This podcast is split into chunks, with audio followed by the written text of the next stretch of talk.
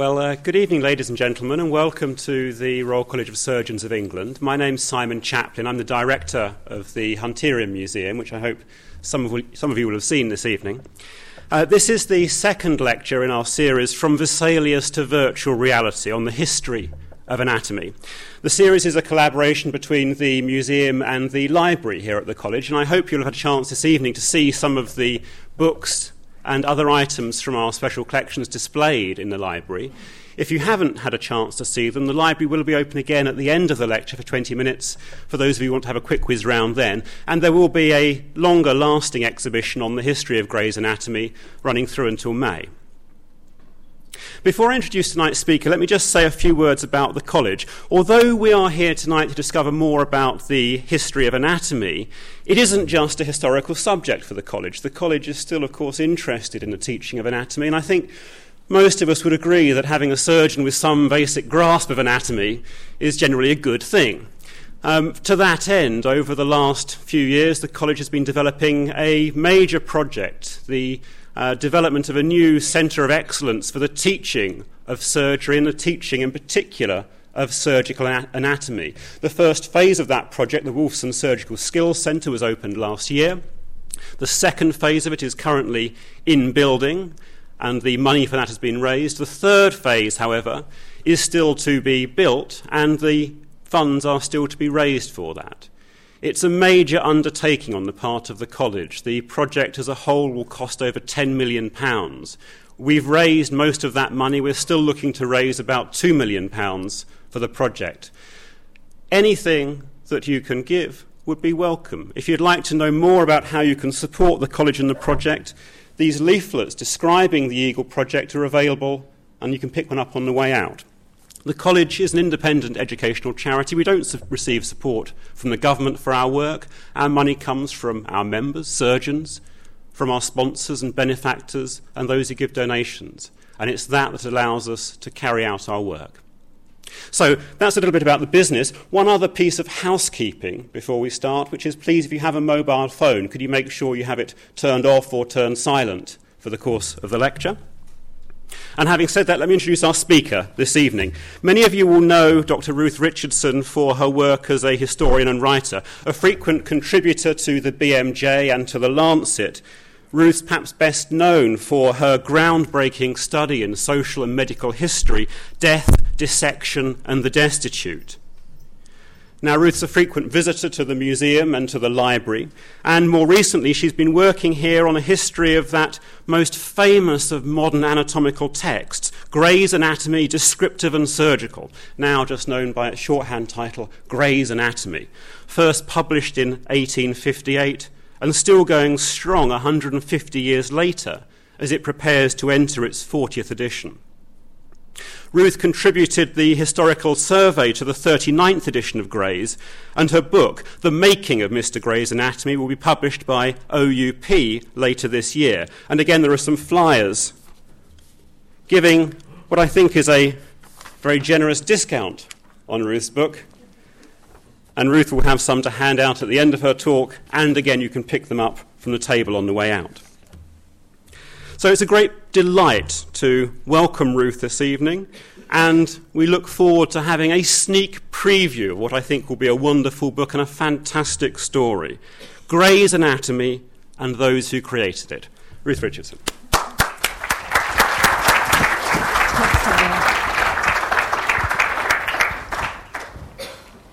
Well, good evening. Um, it's a great honour to be standing here. It really is. Um, and thank you very much for your kind words, Simon, and for helping me with the graphics. Um, now, I think I ought to start. Let's just have a look. With a few facts about Grays. Okay. Can you all hear me? Can you all hear me at the back? Oh, that's good. Um, a few facts to start with. It first came out in September 1858, uh, either the very, very end of August or the very start of September. I, my hunch is it's the beginning of September, but that's nitpicky. Um, the title was Anatomy, Descriptive and Surgical. And since the first publication, there have been numerous editions listed up here. The last, the last and the most, the most recent will be out at the right time, I hope, later this year. We have the editor in the front row, Susan Standring, Professor Susan Standring, and I'm very pleased that she's come today.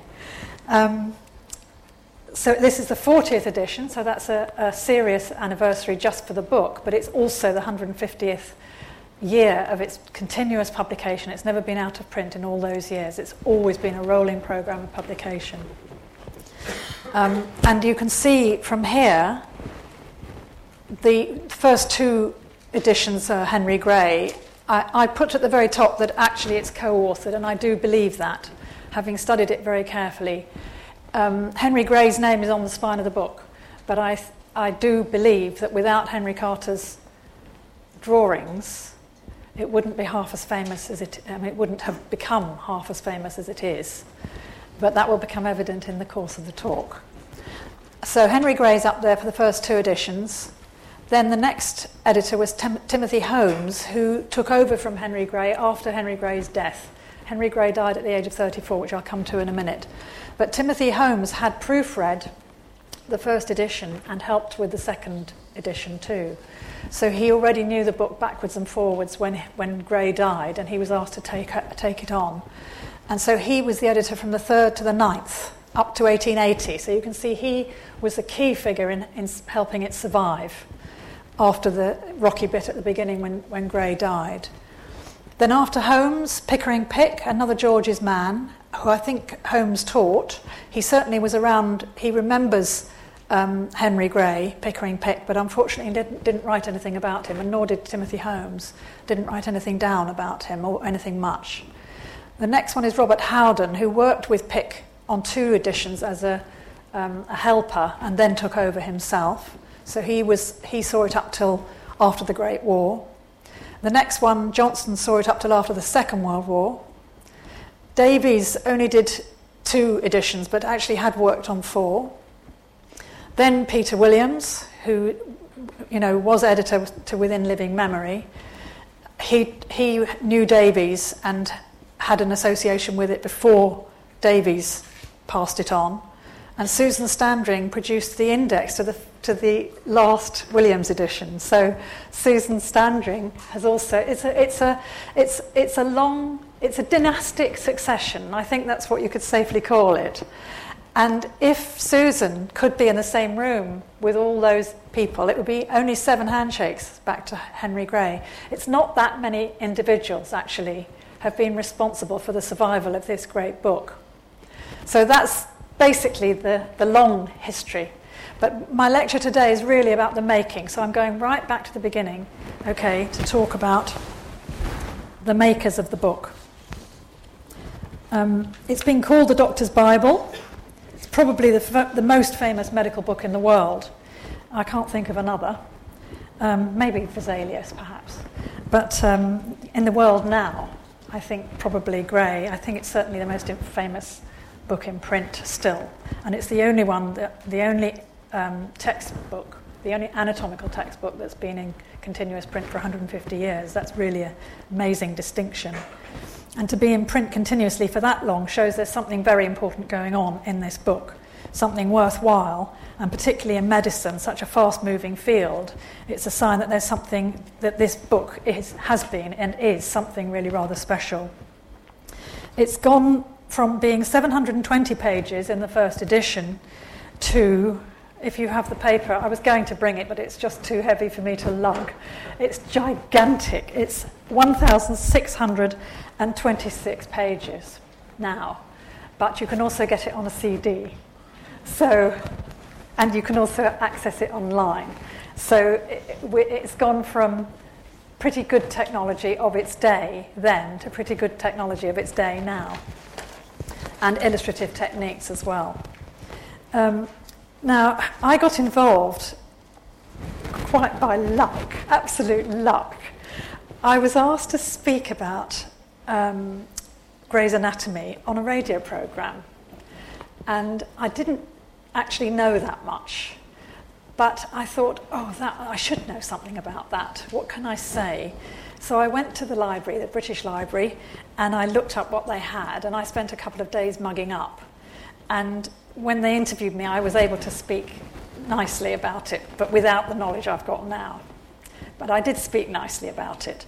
And Susan Standring was interviewed on the same programme. We didn't meet at all, but she heard me talking away in my happy way about this marvellous book. And she wrote me a lovely letter afterwards asking if I would write the historical introduction to the next edition. And so that's how I've got involved with it. I've got completely, absolutely head over heels in, in love with the book and in love with the people involved in it. And that's what's happened to me. I've kind of got submerged in a delightful way with this book ever since that letter, really. Um, so let's just Oops, sorry, I pressed the wrong button. What have I done? Pressed the wrong thing. I meant to do this. That's it, that's the right one. Um, now, the, the first edition was created out of the decade that created the well didn't create the Great Exhibition. The Great Exhibition was 1851, so that's previously it, it, was it was a product of the 1840s, the Great Exhibition. But the the public view of the Great Exhibition is from 1851 onwards, when it becomes the Crystal Palace and gets moved to Sydenham after a year in Hyde Park. Now, they saw Paxton's uh, uh, Crystal Palace go up and come down. Both Henry Gray and Henry Van Dyke Carter were both working at Hyde Park Corner at the old St George's Hospital at Hyde Park Corner during this period. When it was going up and coming down, they saw all the visitors, they saw the procession of the Queen on the day of opening and so on. It was, it was quite a thing in their lives. And I think it stands for a lot of things. I think it stands for the book in many ways, the Great Exhibition, this gigantic enclosure with an even more vast stuff, amount of stuff inside it. Um, something that's portable. The Great Exhibition was portable. Um, and something that exercised an important influence, which both the Great Exhibition and Grays have done um, and a very long legacy, too, both of them. There's a lovely passage in Italo Calvino's book, Invisible Cities, which is a gem of a book. It's about, um, if you don't know it, it's about a man called Marco Polo who visits the Kubla Khan and the Kubla Khan is always locked inside his palace and doesn't ever get out and about. So he asks Marco Polo to tell him about the world. And Marco Polo tells him about the world. And he wants to hear more and more stories. And Marco Polo runs out of stories, so he starts making them up. It's a marvelous book. And these are invisible cities, they're places that don't exist. And somewhere in there, there's a beautiful moment where they're playing chess. And the great Khan looks at the chessboard and he sees that when he wins the game, all it is is a square of wood. It's actually nothing at all, it's just a square of wood. And then Marco Polo speaks to him. And he says, Your chessboard, sire, is inlaid with two woods, ebony and maple. The square on which your enlightened gaze is fixed was cut from a ring of trunk, of a trunk that grew in a year of drought. You see how its fibres are arranged. Here, a barely hinted knot can be made out, a bud tried to burgeon on a premature spring day, but the night's frost forced it to desist. The great Khan looked up from the game, absolutely knocked out with this intuition about the wood. Here is a thicker paw. Perhaps it was a larvum's nest, not a woodworm, because once born it would have begun to dig, but a caterpillar that gnawed the leaves and was the cause of the trees being chosen for chopping down. This edge was scored by the woodcarver with his gouge so that it would adhere to the next square the magnitude of things that be, could be read into that little piece of smooth and empty wood overwhelmed the Kublai. Polo was already talking about ebony forests, about rafts laden with logs that come down the rivers, of docks, of women at the windows. And the passage goes on with a series of dots, which Cal- Calvino often does that to say, oh, I could say more. That evocative image puts me in mind of Professor Standring's letter and I'd like to, you to keep in mind, too, as I make my way through the story of Henry Gray and his almost unknown co author, Henry Van Dyke Carter.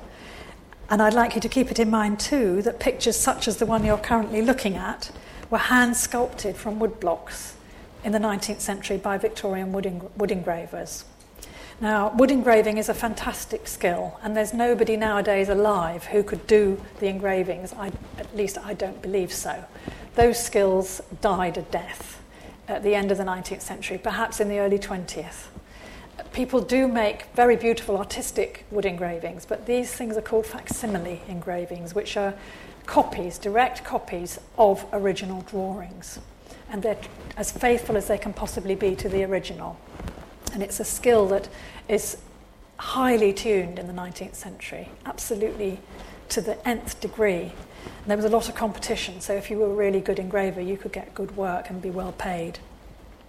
Now, if you have ever tried wood engraving, you'll, you'll know that what I'm saying is not very detailed, but if you haven't tried it, what it is is you get a little tiny block of boxwood usually. Uh, boxwood's in short supply nowadays, so you, they usually give you some other fruit wood like apple or um, cherry.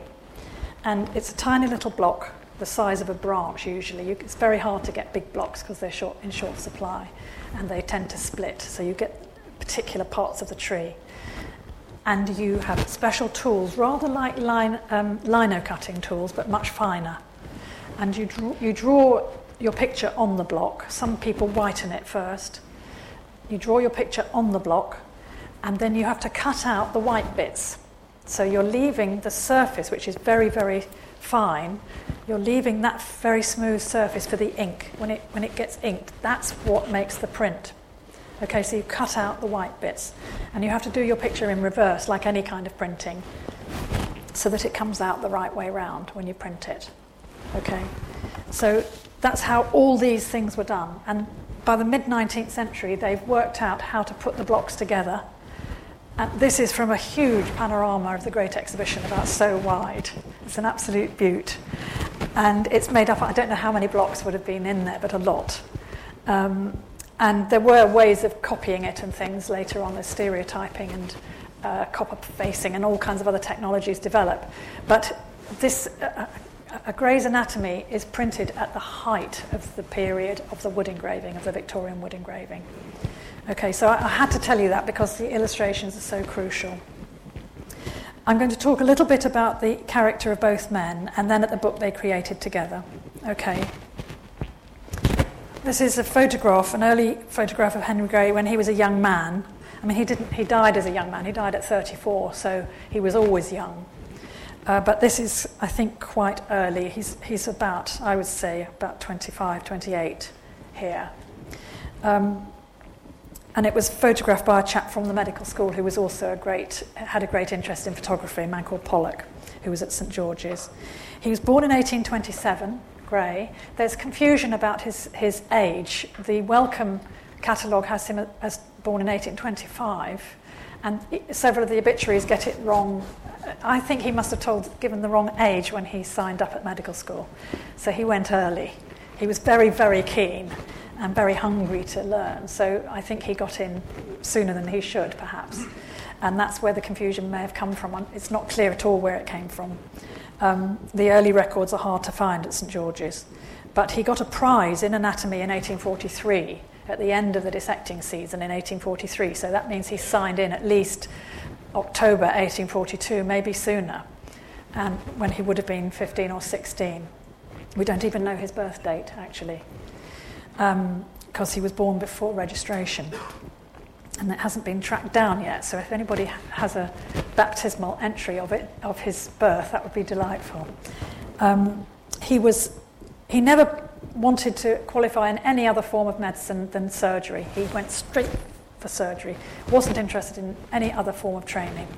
Um, and he had the patronage of Sir Benjamin Brodie, who was the big fish, not just at St George's, but right the way across London. He was um, surgeon to the King and then the Queen, and goodness knows who else, and also the first president of I mean, I'm sure he was the president here. I don't know what years he was the president here, and of the Royal Society, and of the he was the first president of the General Medical Council. He's a very big fish, and he was behind Gray from very early on. We don't quite know why or how that happened, but he was. And if you had patronage at George's in the early in this period in the mid 19th century, you were okay. But Brodie was the kind of man who wouldn't back anyone except someone who was going to be a winner. And so it's, uh, it's quid pro quo. Um, okay, this, this picture is of Carter, Henry Van Dyke Carter, and he looks older here because he is. He was actually much younger than Gray. He was four or five years younger than Gray, depending on when Gray's birthday was. Um, but this picture was done later in life. So here he's probably in his, I would say, his mid 30s, I would say, perhaps a little later. And I believe it's a self portrait. It's not catalogued as that, but I believe it's a self portrait. It's his, something about the line in it makes me think it's his, and he's, it's signed in the centre below. And I believe it's, it's his own work. Um, he's an interesting man in many, many ways, but I'll go into that slightly further on. He signed up as an apothecary in Scarborough, where he came from, um, and had done, but he didn't like the training up there. He wasn't happy. So he got transferred down here to a, a, a, GP, a, a general practitioner, what they called a general practitioner, which was. Ah, oh, I better go back just a sec which was a GP who was an apothecary and a surgeon in Park Street, which is a road that runs just to the east of Park Lane. It was a very well off district, and I think he was quite lucky to get posted in such a place. He could have been put anywhere, but that's where he went. I don't know how that was engineered. I don't know what the contact was there. I think it came via the college, but I don't know how that happened. That's something I've not yet been able to track down. So there's three big questions, which, oops, sorry. Um, okay, the three big questions are why did they undertake such a labour? Why did they think they could do better than the existing books around? And why were their efforts so successful? So, if I can answer those three today, I hope you'll go away knowing a lot more about Grays. So, the first way I'll try and lead in is to show you a map this is not a brilliant reproduction, but it gives you a guide. You can see St George's is on the corner between um, Hyde Park, up in the top corner there, and St James's, Green Park and St James's Park with the big lake, okay? But the, the corner is Hyde Park Corner, and that's absolutely where St George's Hospital was. Okay? Then as, as you, if you come straight down, you can see the one, the pink label that says Gray. That's where Gray lived in Belgravia. His parents were, his father was a, a king's messenger um, for both the regent when, and when the regent became king, and then for William IV.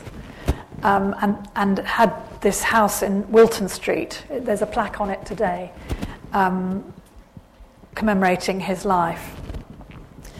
Um, further, right further down at the very bottom corner, you can see where Carter lived, which is in Ebury Street. That's, that's when, he, after he'd left his um, practice, the, the, the apothecary's practice, he had to go into lodgings. And the cheapest lodgings he could get, which were decent and near enough to the school to walk, were down in this area called Ebury Street, which is now quite a classy district.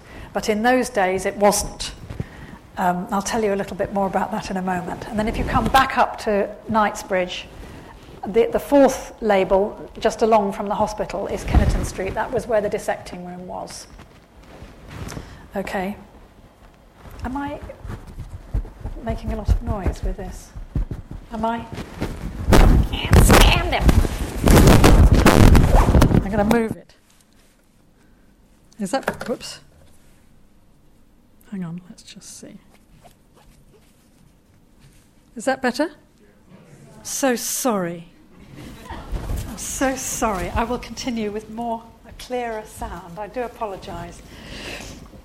Okay, so this is, this is another map which is later in time. This is the Booth poverty maps of London. Charles Booth made these magnificent maps. You couldn't do it nowadays because it would be politically terribly incorrect. But the you can see the golden streets are the rich. The red are different layers of middle class, and black and blue are the poverty stricken, you know, proletariat.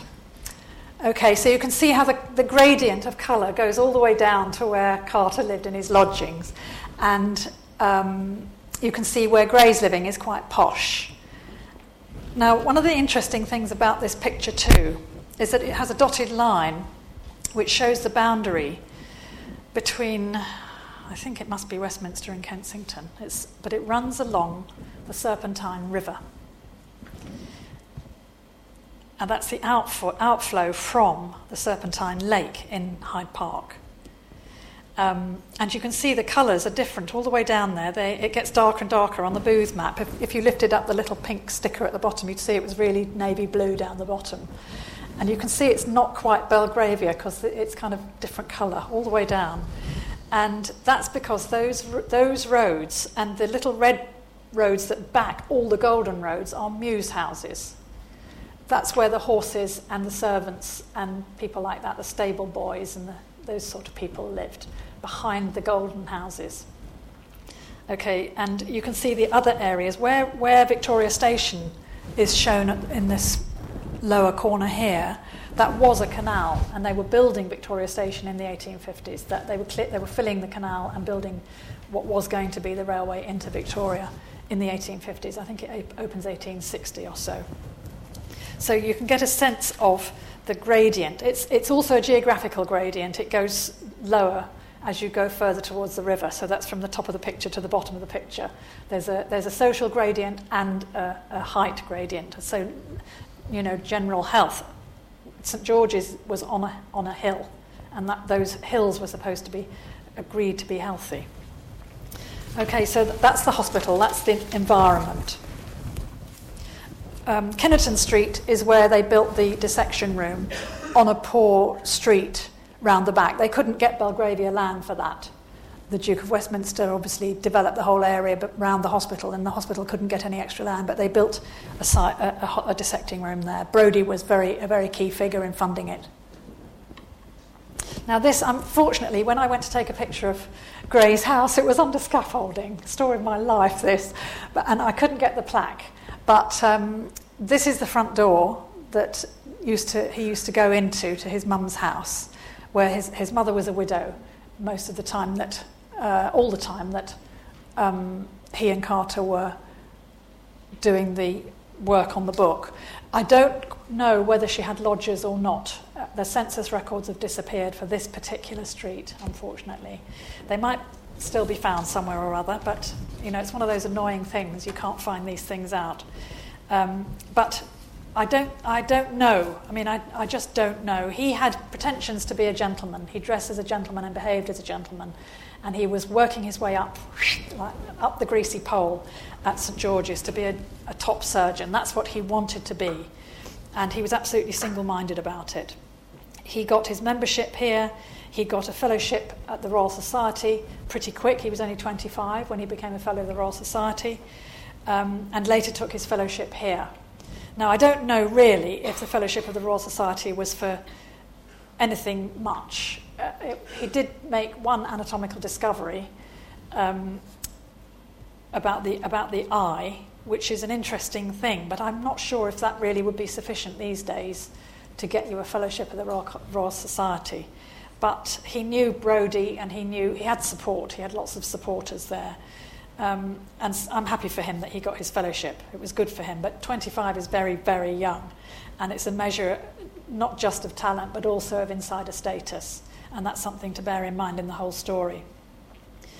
I think he was a workaholic. There's no question really about the kind of person he was. He was very driven. He didn't stop working the whole time. And I, you can feel that by the amount of stuff he did in his short life very, very busy, active man, trying to write, trying to publish, trying to qualify, trying to do all sorts of things, trying to make money, trying to do well. So I think he was a bit of a workaholic. And I think he would also be quite disconcerted to find himself remembered as an anatomist because he didn't want to just be an anatomist, he wanted to be a surgeon. And actually, on his death certificate, it says Henry Gray, lecturer in anatomy and consulting surgeon. I presume that means that people come and consult him. He wasn't actually a consulting surgeon at, at St George's, but he was already doing surgery at the dispensary which was run by St George's and St James's, the, parish dispensary. No, it wasn't a parish, it was a charitable dispensary in Golden Square, near the workhouse in Golden Square. an outpatient facility. He was doing surgery there for a few years before he died. Um, but I think he would have preferred to be remembered as a surgeon rather than as an anatomist. But it's understandable that he's remembered as an anatomist because he died before he became a top surgeon. And the book is the key thing that everybody remembers him by. But he would have liked to have been remembered, I think, as a surgeon rather than an anatomist. Both, both. Um, he wanted to be the tip top consultant for his local village, which was Belgravia. I think that's what his aim in life was. Belgravia and St James's would have, would have suited him very nicely. He died age 34, as I've mentioned, of confluent smallpox, which is the most terrible, terrible way to die. And it's not very fast. It's about, it takes, it took, I think it says on the death certificate, seventh day. He died after the seventh day.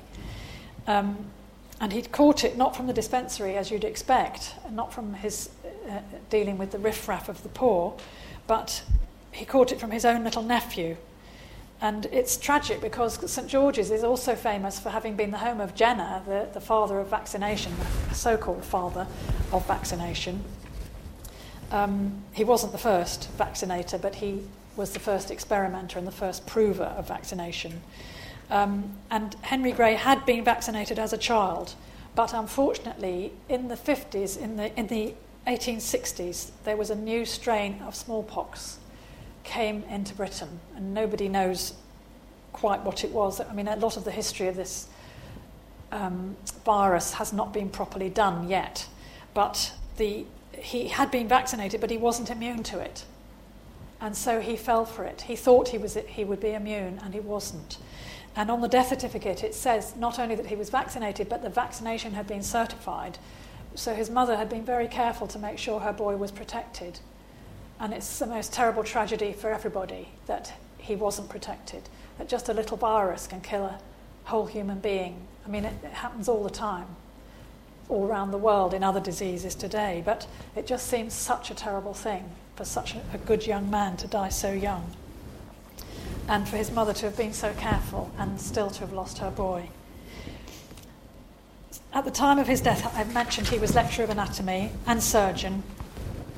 Um, there's no material, personal material about him, and I think this is related to the fact that he died of smallpox. I think what happened is that everything around him was burnt, that everything he touched or worn or slept in was just got rid of after he died. And that would be the only reason, that would be the only way to explain the complete lack of letters or diaries or anything. And also of his manuscripts of any kind. I mean, there are a few things that survive. There's, there's one manuscript in the library here, thank goodness. There's an essay that he wrote, which I'll come to in a second. Um, but really, it's very sad that there's nothing. I mean, there's the odd letter here and there. But really, it's nothing. It's, you, it's so frustrating because you want to know what this person was like. You want to get at the humour. You want to get, you know, you want to know if he had a sense of humour. You want to know, you know, if he'd be kind, what sort of person he was, and it's really hard to get.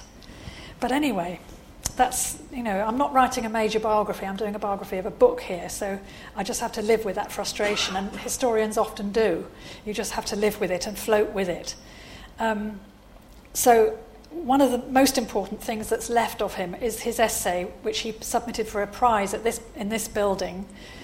Uh, um, it was called the Triennial Prize Essay, and it had a prize of £50, which is a lot of money. Some people had an annual salary of £100 and thought it was good in those days, so 50 quid was a nice prize. Um, and that was the essay that he did the work on. It's a very interesting essay because his conclusion, he, he ran out of time. And the conclusion actually was the paper he published for the Royal Society, and that's how he got his fellowship at the Royal Society. I don't think he left it out intentionally. I think he, he just overran his time, which is such an easy thing to do when you've got a deadline, she says. Um, very little evidence about him as a person, apart from a few obituaries. Nobody left a memoir. Nobody wrote down what he was really like. Nobody left any kind of personal memoir of him at all. I've, it's been really hard to find anything. There are glimmers here and there, but it's really difficult to get at him. And after a while, you start wondering about this. You start wondering why people didn't write about him. And Pickering Pick, who was a, uh, an editor um, a late editor of, of, of Gray's Anatomy, does a fantastic tour of a photograph of the anatomy room with Gray's in it, which I'll put up in a minute. And he goes round various people and talks about, you know, characters here and there. And he just says, and Gray, what shall I say about Henry Gray? And then he doesn't say anything at all. and you just wish you could put the mic, you know, and get him to say it. the frustrations of being a historian. But anyway, such is life. History is made from that which escapes the dust heap as a historian once said, the historian L.S. Darley, and I don't know if L.S. Darley was quoting anyone else, but that's where I found it. Um, and I'm very grateful to L.S. Darley, whoever L.S. Darley was, for saying it, because in this case it's absolutely true. The other figure in the story, Van Dyke Carter, was a diary keeper, not a voluminous diary keeper. Um, but luckily, he kept his diaries from this era and his family kept them after he died, and they survived right up until today, and they're in the Wellcome Library, in the, in the rare books room of the Wellcome Library, and they're very well looked after there, I'm glad to say. Um, and he gives us the best view of the making of Gray's Anatomy that you could hope for, even though he's not very generous with his words. He uses shorthand a lot of the time, especially for private things. Um, and even when he's writing longhand, he might only write a couple, of hour, a couple of lines about what he's doing any day. And often it's not what you want to hear. You know, you want to know what he was drawing, and he doesn't tell you what he's drawing. But from reading between the lines, and I've spent the last four years reading between the lines in this diary, you get a feeling of what was going on. You get the chronology, and you get a sense of him as a person, and you do get a sense of what Gray was like too. Um, and it's not all good about Gray, but it's very fair. Carter is a very, very decent man, and he's very fair about Gray. He doesn't say anything really rude about him. But there is a feeling that he was a bit of a slave driver. And um, I won't say any more at the moment. Um, there's a lot in the book, but I don't go into it too much because I have tried to be fair to Gray. He's a person on his own path and those sort of people get places, and they have to be allowed to get places. It's only if they tread on someone else's feet or faces that you start worrying about it. Um, and I don't think he did it too much. But that's a judicious um, summary. So often, what, what Carter says is frustratingly opaque, but it's enough to get enough of a feeling for what was going on. Carter,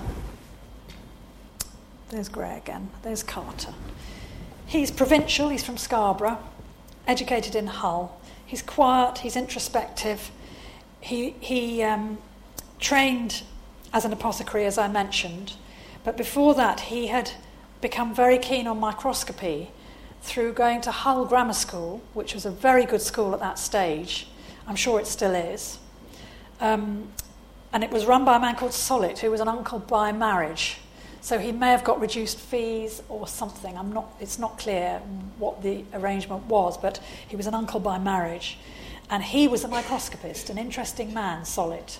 Very widely knowledgeable and interesting man to, to have as a headmaster. Um, so he was a provincial, not, not rich. He came from a poorish background. His father was an artist Oh, that's the house Carter lived in. I think that's the house. I may be wrong, but th- this is the sort of quality of houses in Ebury Street. They're much smaller than uh, Wilton Street, and he had a back room and an attic. That's Carter's dad when he was young. His name's Henry Barlow Carter, and he's a very fine English watercolour artist. Very fine. And um, he was a contemporary of Copley Fielding and a whole load of other very interesting artists of that period who used watercolour as well as, I, I, he did do some oils, but mostly watercolour. And he's greatly exercised by Turner and that kind of English, very English work. Not, it's not counted as great art by, you know, in terms of um, Millet and people like that. It's, they're generally smallish watercolours, but they're very fine things all the same. Um, that's his mama there. His mum was quite religious um, devout nonconformist. and she and her son had a. He, he took after his mother, both in, I think, personality wise, rather quiet and uh, self effacing, and also very religious. And uh, he and his mother had an arrangement whereby they prayed together long distances apart, wherever they were, on a Thursday night. And also, he kept Sundays f- free for the Sabbath.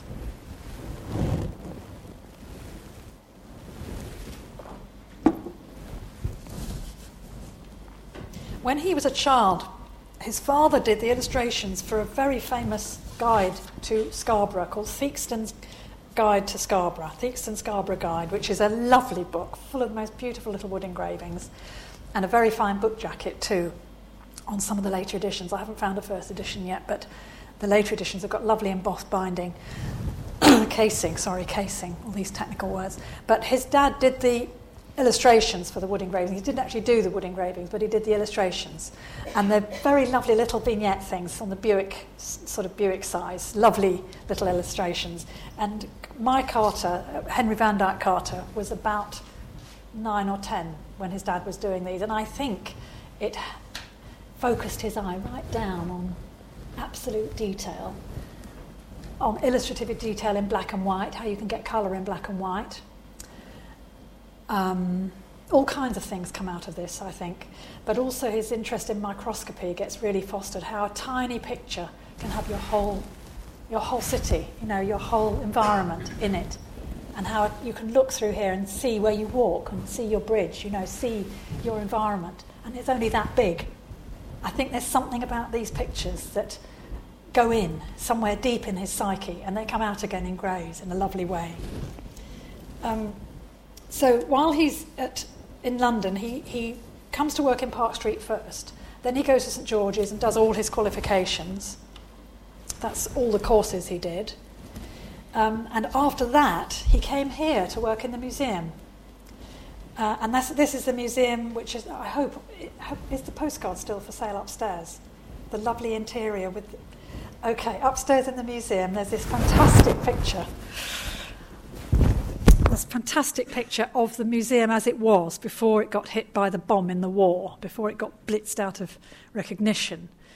And it's a multi story museum with dinosaurs and goodness knows what, gigantic things and little things all in bottles all over the place, antlers and goodness knows what. It's a fantastic museum in the 19th century. It is equally fantastic now in a different way. Um, I'm not putting it down by any means. As you know, I reviewed it nicely. but it was a spectacular thing, and it would be a spectacular thing if one could walk into it. And that picture is about as near as you can get the postcard that's for sale upstairs. And Carter was employed as a, it was called a studentship, and he was employed to help Richard Owen, who subsequently started off the Natural History Museum, and John Quekett, who was the man who wrote the first textbook on microscopic technique in Britain, and one of the first in the world, I think, probably amongst the first in the world. Um, so he was working under those two men. And he was employed basically to take visitors around the, the museum. And because the, the college couldn't pay or couldn't afford to pay proper staff, so they invited these students as a great honour to come and work here for a small salary and then work them to the bone while they were here. Um, and the college was very good at that. Uh, but he did show people around, and there's all kinds of um, notes in the diary, which he kept when he was here.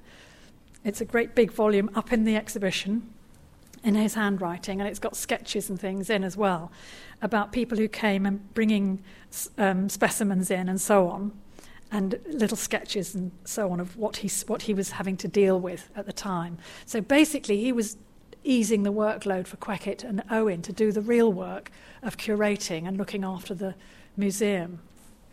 I looked at the staff list of that period, and there were only two curators, uh, some, I think, more porters, about four or five porters, and a cleaning lady. And that was it. That was it. So the porters had a lot of carrying and security, I should think, work to do. But the cleaning lady must have had the worst job of all, all those bottles and all those antlers. Um, never mind. So this is his certificate. These are all the courses he did. And after that, he went back to St George's This is 1855. Went back to St George's. During that period, he had got, during the period at St George's originally, he'd got his licentiate of the Society of Apothecaries and his membership here. Okay. Um, and then he went back to the college because he, he was uh, teaching dissection. He was a demonstrator, which is not an unpaid post, but it's good experience, and it, it might have got him a place on the ladder up in the college. So, and while he was there, he worked for Gray on some very important projects, one of which is this illustration was done for, um, which was a gigantic prize called the Astley Cooper Prize, um, left with money left by Astley Cooper, the famous surgeon. And the, the purse was 300 guineas, which you can imagine how much money that must have been to go for. And a lot of people did go for it. Um, and the illustrations in Gray's um, application, his submission for this essay prize, were done by Carter. Not all of them, but some really beautiful ones were done by Carter. And Gray was a little bit naughty because he didn't tell the examiners that. Uh, and when the book came out later, which was published by John W. Parker, the essay won the prize and then was published as a book. He didn't credit Carter with the illustrations in there either. So you can see there's something going on slightly here. And of course, when it came out as a book, Carter was very upset that Gray hadn't given him any credit.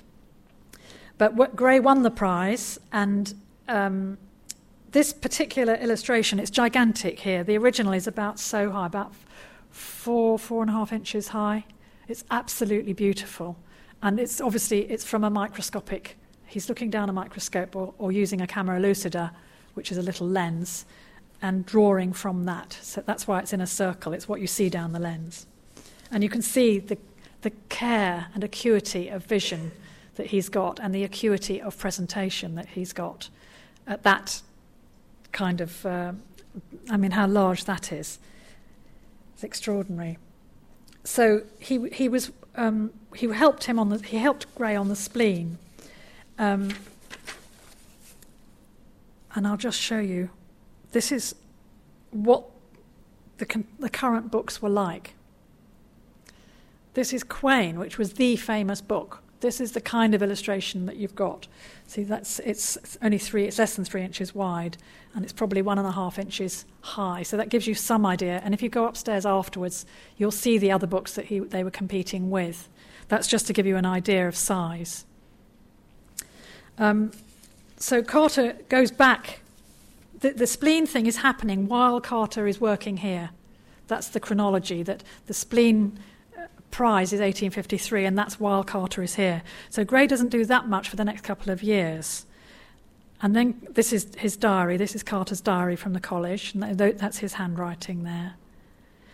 And when they go back, they're teaching in this building here, which is on Kinnerton Street. Um, it's now art studios and family housing for artists. Um, but in those days, it was the St George's Hospital Medical School, Kinnerton Street. And this is a view of the interior taken after Carter had left the hospital. But the person by the feet of the corpse on the left, that's, that is Gray when he was slightly older than the original photograph I showed you. Okay, so he's, he's, this is 1860, so he's 33 here. It's the year before he died. And you can get a feeling of that room. It was considered to be the best dissecting room in London at the time. And you can see the pictures all around on the walls, the diagrams, the teaching diagrams. There aren't that many bodies there, but it's the end of term, it's the end of March. So that's the closing of the term, the closing of the dissecting season in March, because once the weather get, got warmer, they didn't have formaldehyde in those days. And to preserve bodies in alcohol was very expensive, it still is. So they were used fresh or with you know, salt and stuff. Goodness knows what they used. It wasn't formaldehyde, so that it must have smelt, but the smells would have risen, and it would have been not a bad place. Um, and top lit, sufficient room for the sun's rays to keep the place fairly cool, not to get too too baking hot. And it was uh, in Kinnerton Street, as I mentioned. Um, now, at the end of 1855, no, this is, sorry, this is in the summer of 1855, after, the, um, after Carter had finished at the college. Gray applied for a thing called the Fullerian Professorship at the Royal Institution, which was £100 a year salary for three years to lecture on physiology. And he stood a pretty good chance of getting, getting the job. But the trouble is, he was up against Thomas Huxley, and he didn't get it. And it must have been pretty devastating because he'd had lots of good referees and so on, and he, was, he thought he had a good chance for it. But it was the first time he'd tried for anything and failed. He'd been serious and assiduous in all his other attempts at things, and he'd always had success. He'd got prizes here, there, and everywhere, and he'd gone all the way up through the hierarchy at the hospital demonstrator, museum curator, post mortem examiner, all the different grades, hospital governor, so on and so on and so on. The, the spleen prize, the spleen book, everything had just fallen into his lap. It was hard work, but it fell into his lap. But in this case, he failed, and it was quite a public failure. So off he goes back to Kinnerton Street to lick his wounds. And the end of that year, when Carter is working in the dissecting room teaching and also producing a huge series of 40 or 40 or more engra- um, diagrams and dissection uh, illustrations for the medical school, some of them microscopic. Gray comes to him with the idea about a book on, on anatomy. Now, at first, Carter's not that keen because he wants to study for his MD. He wants to get an MD. He doesn't want to be an apothecary surgeon or a GP. He wants to be an MD, which is a physician. Um, and that's what he was studying for. He'd already got his MB. He'd got that while he was here, while he was st- working here. Um, so at first he wasn't very keen about it. But soon he began to see that possibly it might be providential because he'd be paid to survive till he got his MD. It would give him a regular wage. And at the time, he was surviving on almost nothing. He was hungry. He hadn't been paid for all the drawings he'd done for the, for the medical school, they hadn't paid him. And often, when you, when you do work by commission, as I know because I'm a freelance and it's very tough, people don't pay for months. And you know, you have hiatuses or hiati where you have no money at all. And it's really tough, it's really difficult. And he was in those sorts of, he was suffering those hiatuses. So he, in the end, came round to seeing that this was providential, this offer was providential. So, why did they undertake this labour? The answer is because, probably because they were both teaching anatomy, they could see how appalling the existing books were. They were good word wise, they were quite good in their, in their terminology and their teaching. They were quite good. But in visuals, a visual sense, they weren't up to much at all. They really weren't. The engravings are so small you can hardly see what you're supposed to be looking at.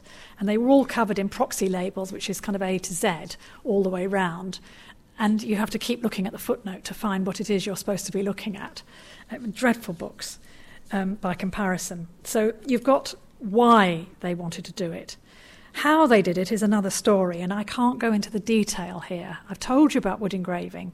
One of the key things is that Carter started on paper and then transferred to drawing directly onto the wood himself. He didn't allow a draftsman in between. I don't know if he didn't allow it or if the wood engravers asked him to do the drawings directly on the wood, but I don't quite know how that happened. But within a few months, he was drawing in reverse himself. He was doing his own drafting directly on the wood.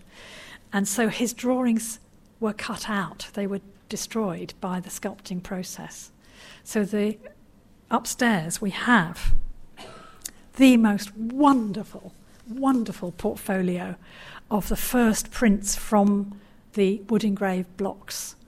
They were donated here in 1923 by the engraving company that did the work, Butterworth and Heath. They, they lived on the Strand, their, their offices were on the Strand. All the work was done on the Strand. And the first prints are upstairs in a portfolio, and they are stunning. I do urge you to go and have a look.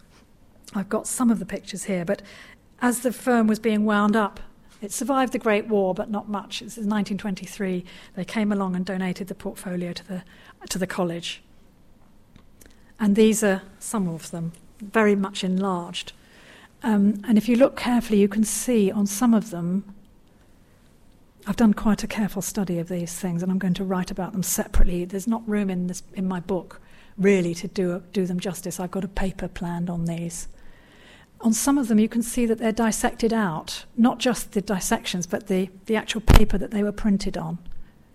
This is Gray's as you've never seen it. These are wonderful, wonderful things. I'm urging them to make wrapping paper out of them. I think they're, or something, something, so we can all have copies. Uh, if you look at that man's face, you can see that the, the paper of his cheek is actually the paper of the mounting paper, not the paper it was printed on. And I think that's because it was printed on very, very fine paper called India paper, which was like very thin tissue. And I think it bubbled or took more ink or something. There was some reason why they cut it out. And so the, the, some of them are very, very, very carefully sculpted out with a, with a scalpel. Now, I should not go on very much longer. Is that right? I ought to be winding up. Okay, so I'll whiz through the rest of it. So those were the three big questions. Now, on, the, on your left is Gray's, on your right is Quain's. Uh, a, you can see why they did the work, you can, and you can also see why people prefer to buy Gray's. It's just a visual thing. Just look at it. That, in that case, Quain is on the right, and Gray's is on the left.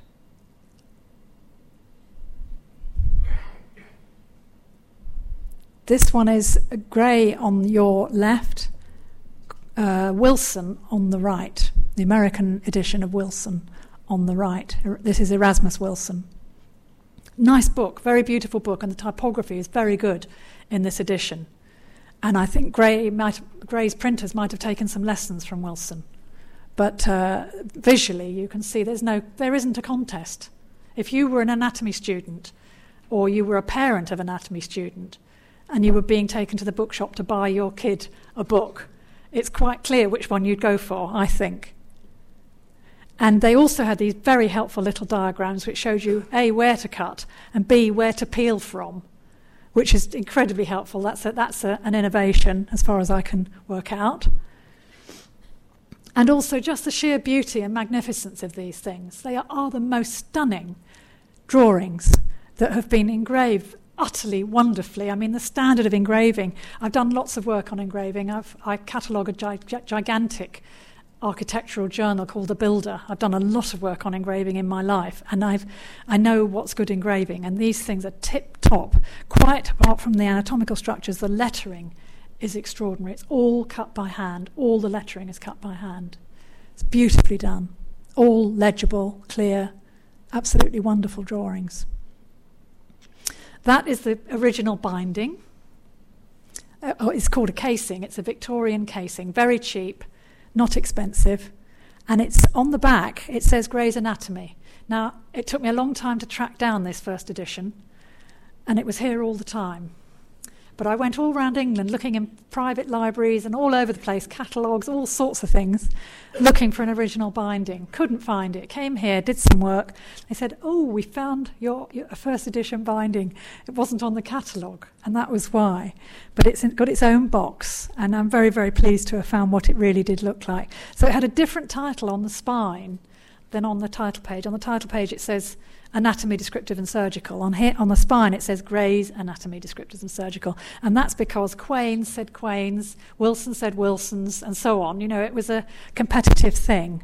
And at the very bottom, it's got the name of the publisher, John W. Parker, who I haven't said much about, but there's a chapter on them coming up in the book. I just haven't got time to tell you all the wonderful things that this book has led to. It's just amazing.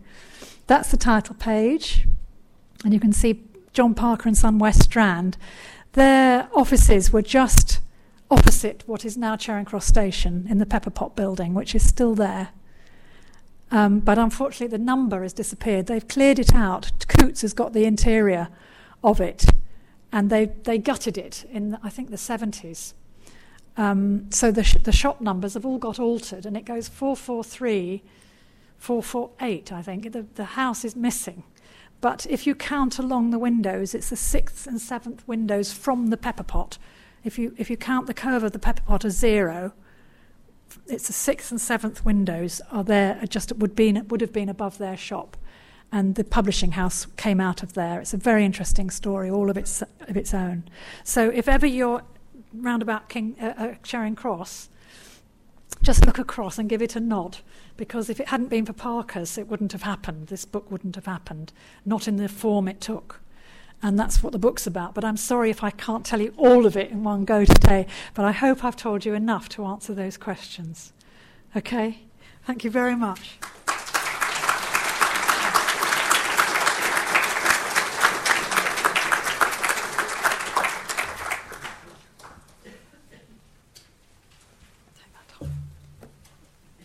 Now, it's customary after lectures for uh, the speaker to answer a few questions, and Ruth has said that she'll be happy to take a few questions. I'm conscious also that one of the greatest things we can offer is the chance to go back and have another look at those proofs. So we're going to take just one or two questions now, but after that, the library will be open again for another 20 minutes if you want to go back upstairs and have a look. Does anyone have any questions uh, for our speaker this evening? If I could ask you uh, to hang on while I Bring a microphone.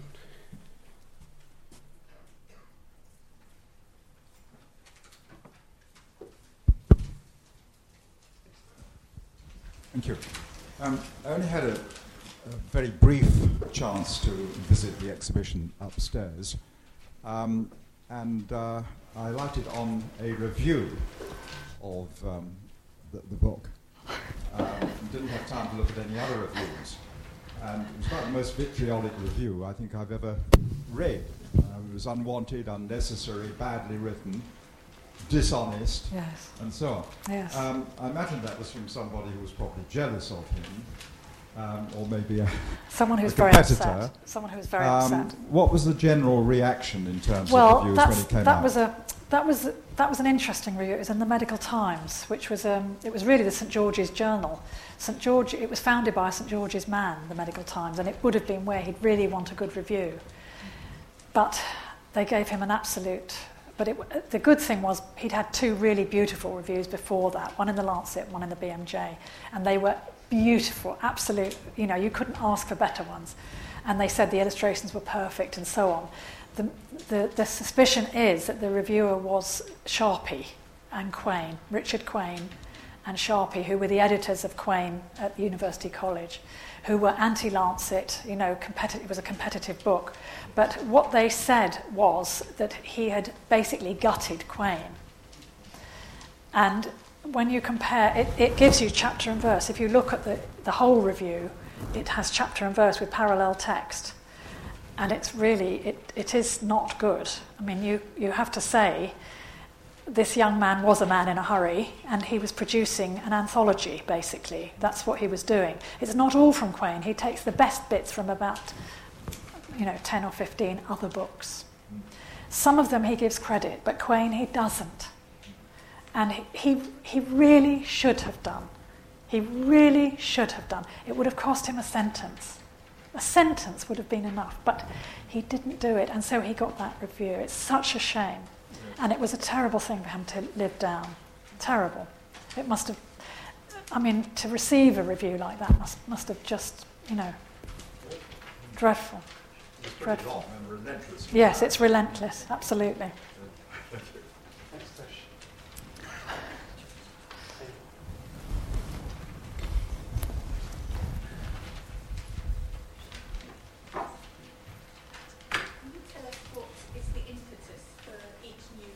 Edition.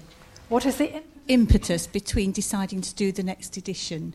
Partly to keep it in print, no doubt. And keep it going, because it is, I mean, it's important. But I don't think I'm the right person to answer that. Susan? This is Professor Susan Standring. Yeah. Well, in, in my particular case, it was to change the book totally and make it something that was relevant for surgeons and clinicians, and to take it from a, a book which was systematic to one which was regional and to go back almost to the original title, which is the anatomical basis of clinical practice. Um, so that was my reason. It was a book which, quite frankly, was losing its way a little bit, and I hope it's back on the straight and narrow.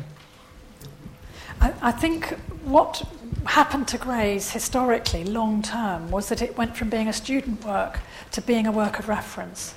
You know, it became it started off as what people referred to because it was the drawings were so good and so useful, and the descriptions are good too. They're very concise.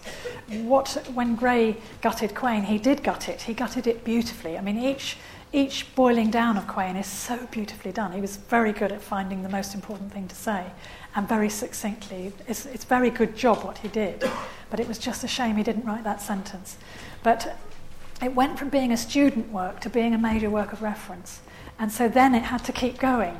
And it was almost a pathological process, you know, the growth of footnotes and the growth of information. And so it stops being a student work and becomes this large, and every now and again they try and cut it down and find they can't. So I think the, the CD is brilliant, a brilliant idea, and the regional thing is very good too. I mean, Car- Car- uh, Gray did try to integrate regions and systems in the book, but I think the CD lets you do it a lot, e- lot more easily. Well, I think on that note, having gone from uh, the original to the CD, a chance for people to go back and have another look.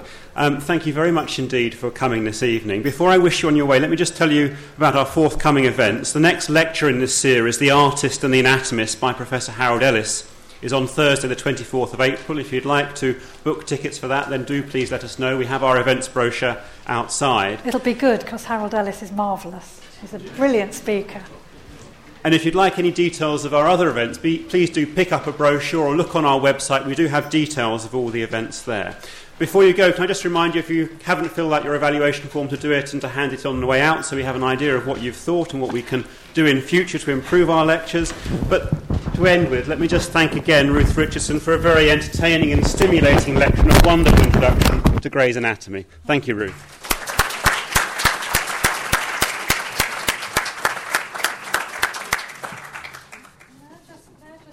just say something? I just wanted to thank the library staff for doing the exhibition work upstairs. It's a really fine exhibition. I was so proud when I went up there today to see everyone looking at these at the, the things that are in the library, which are hardly ever seen. Such a pleasure to have them all out for you. And it must have been a lot of work to make the exhibition. Thank you all.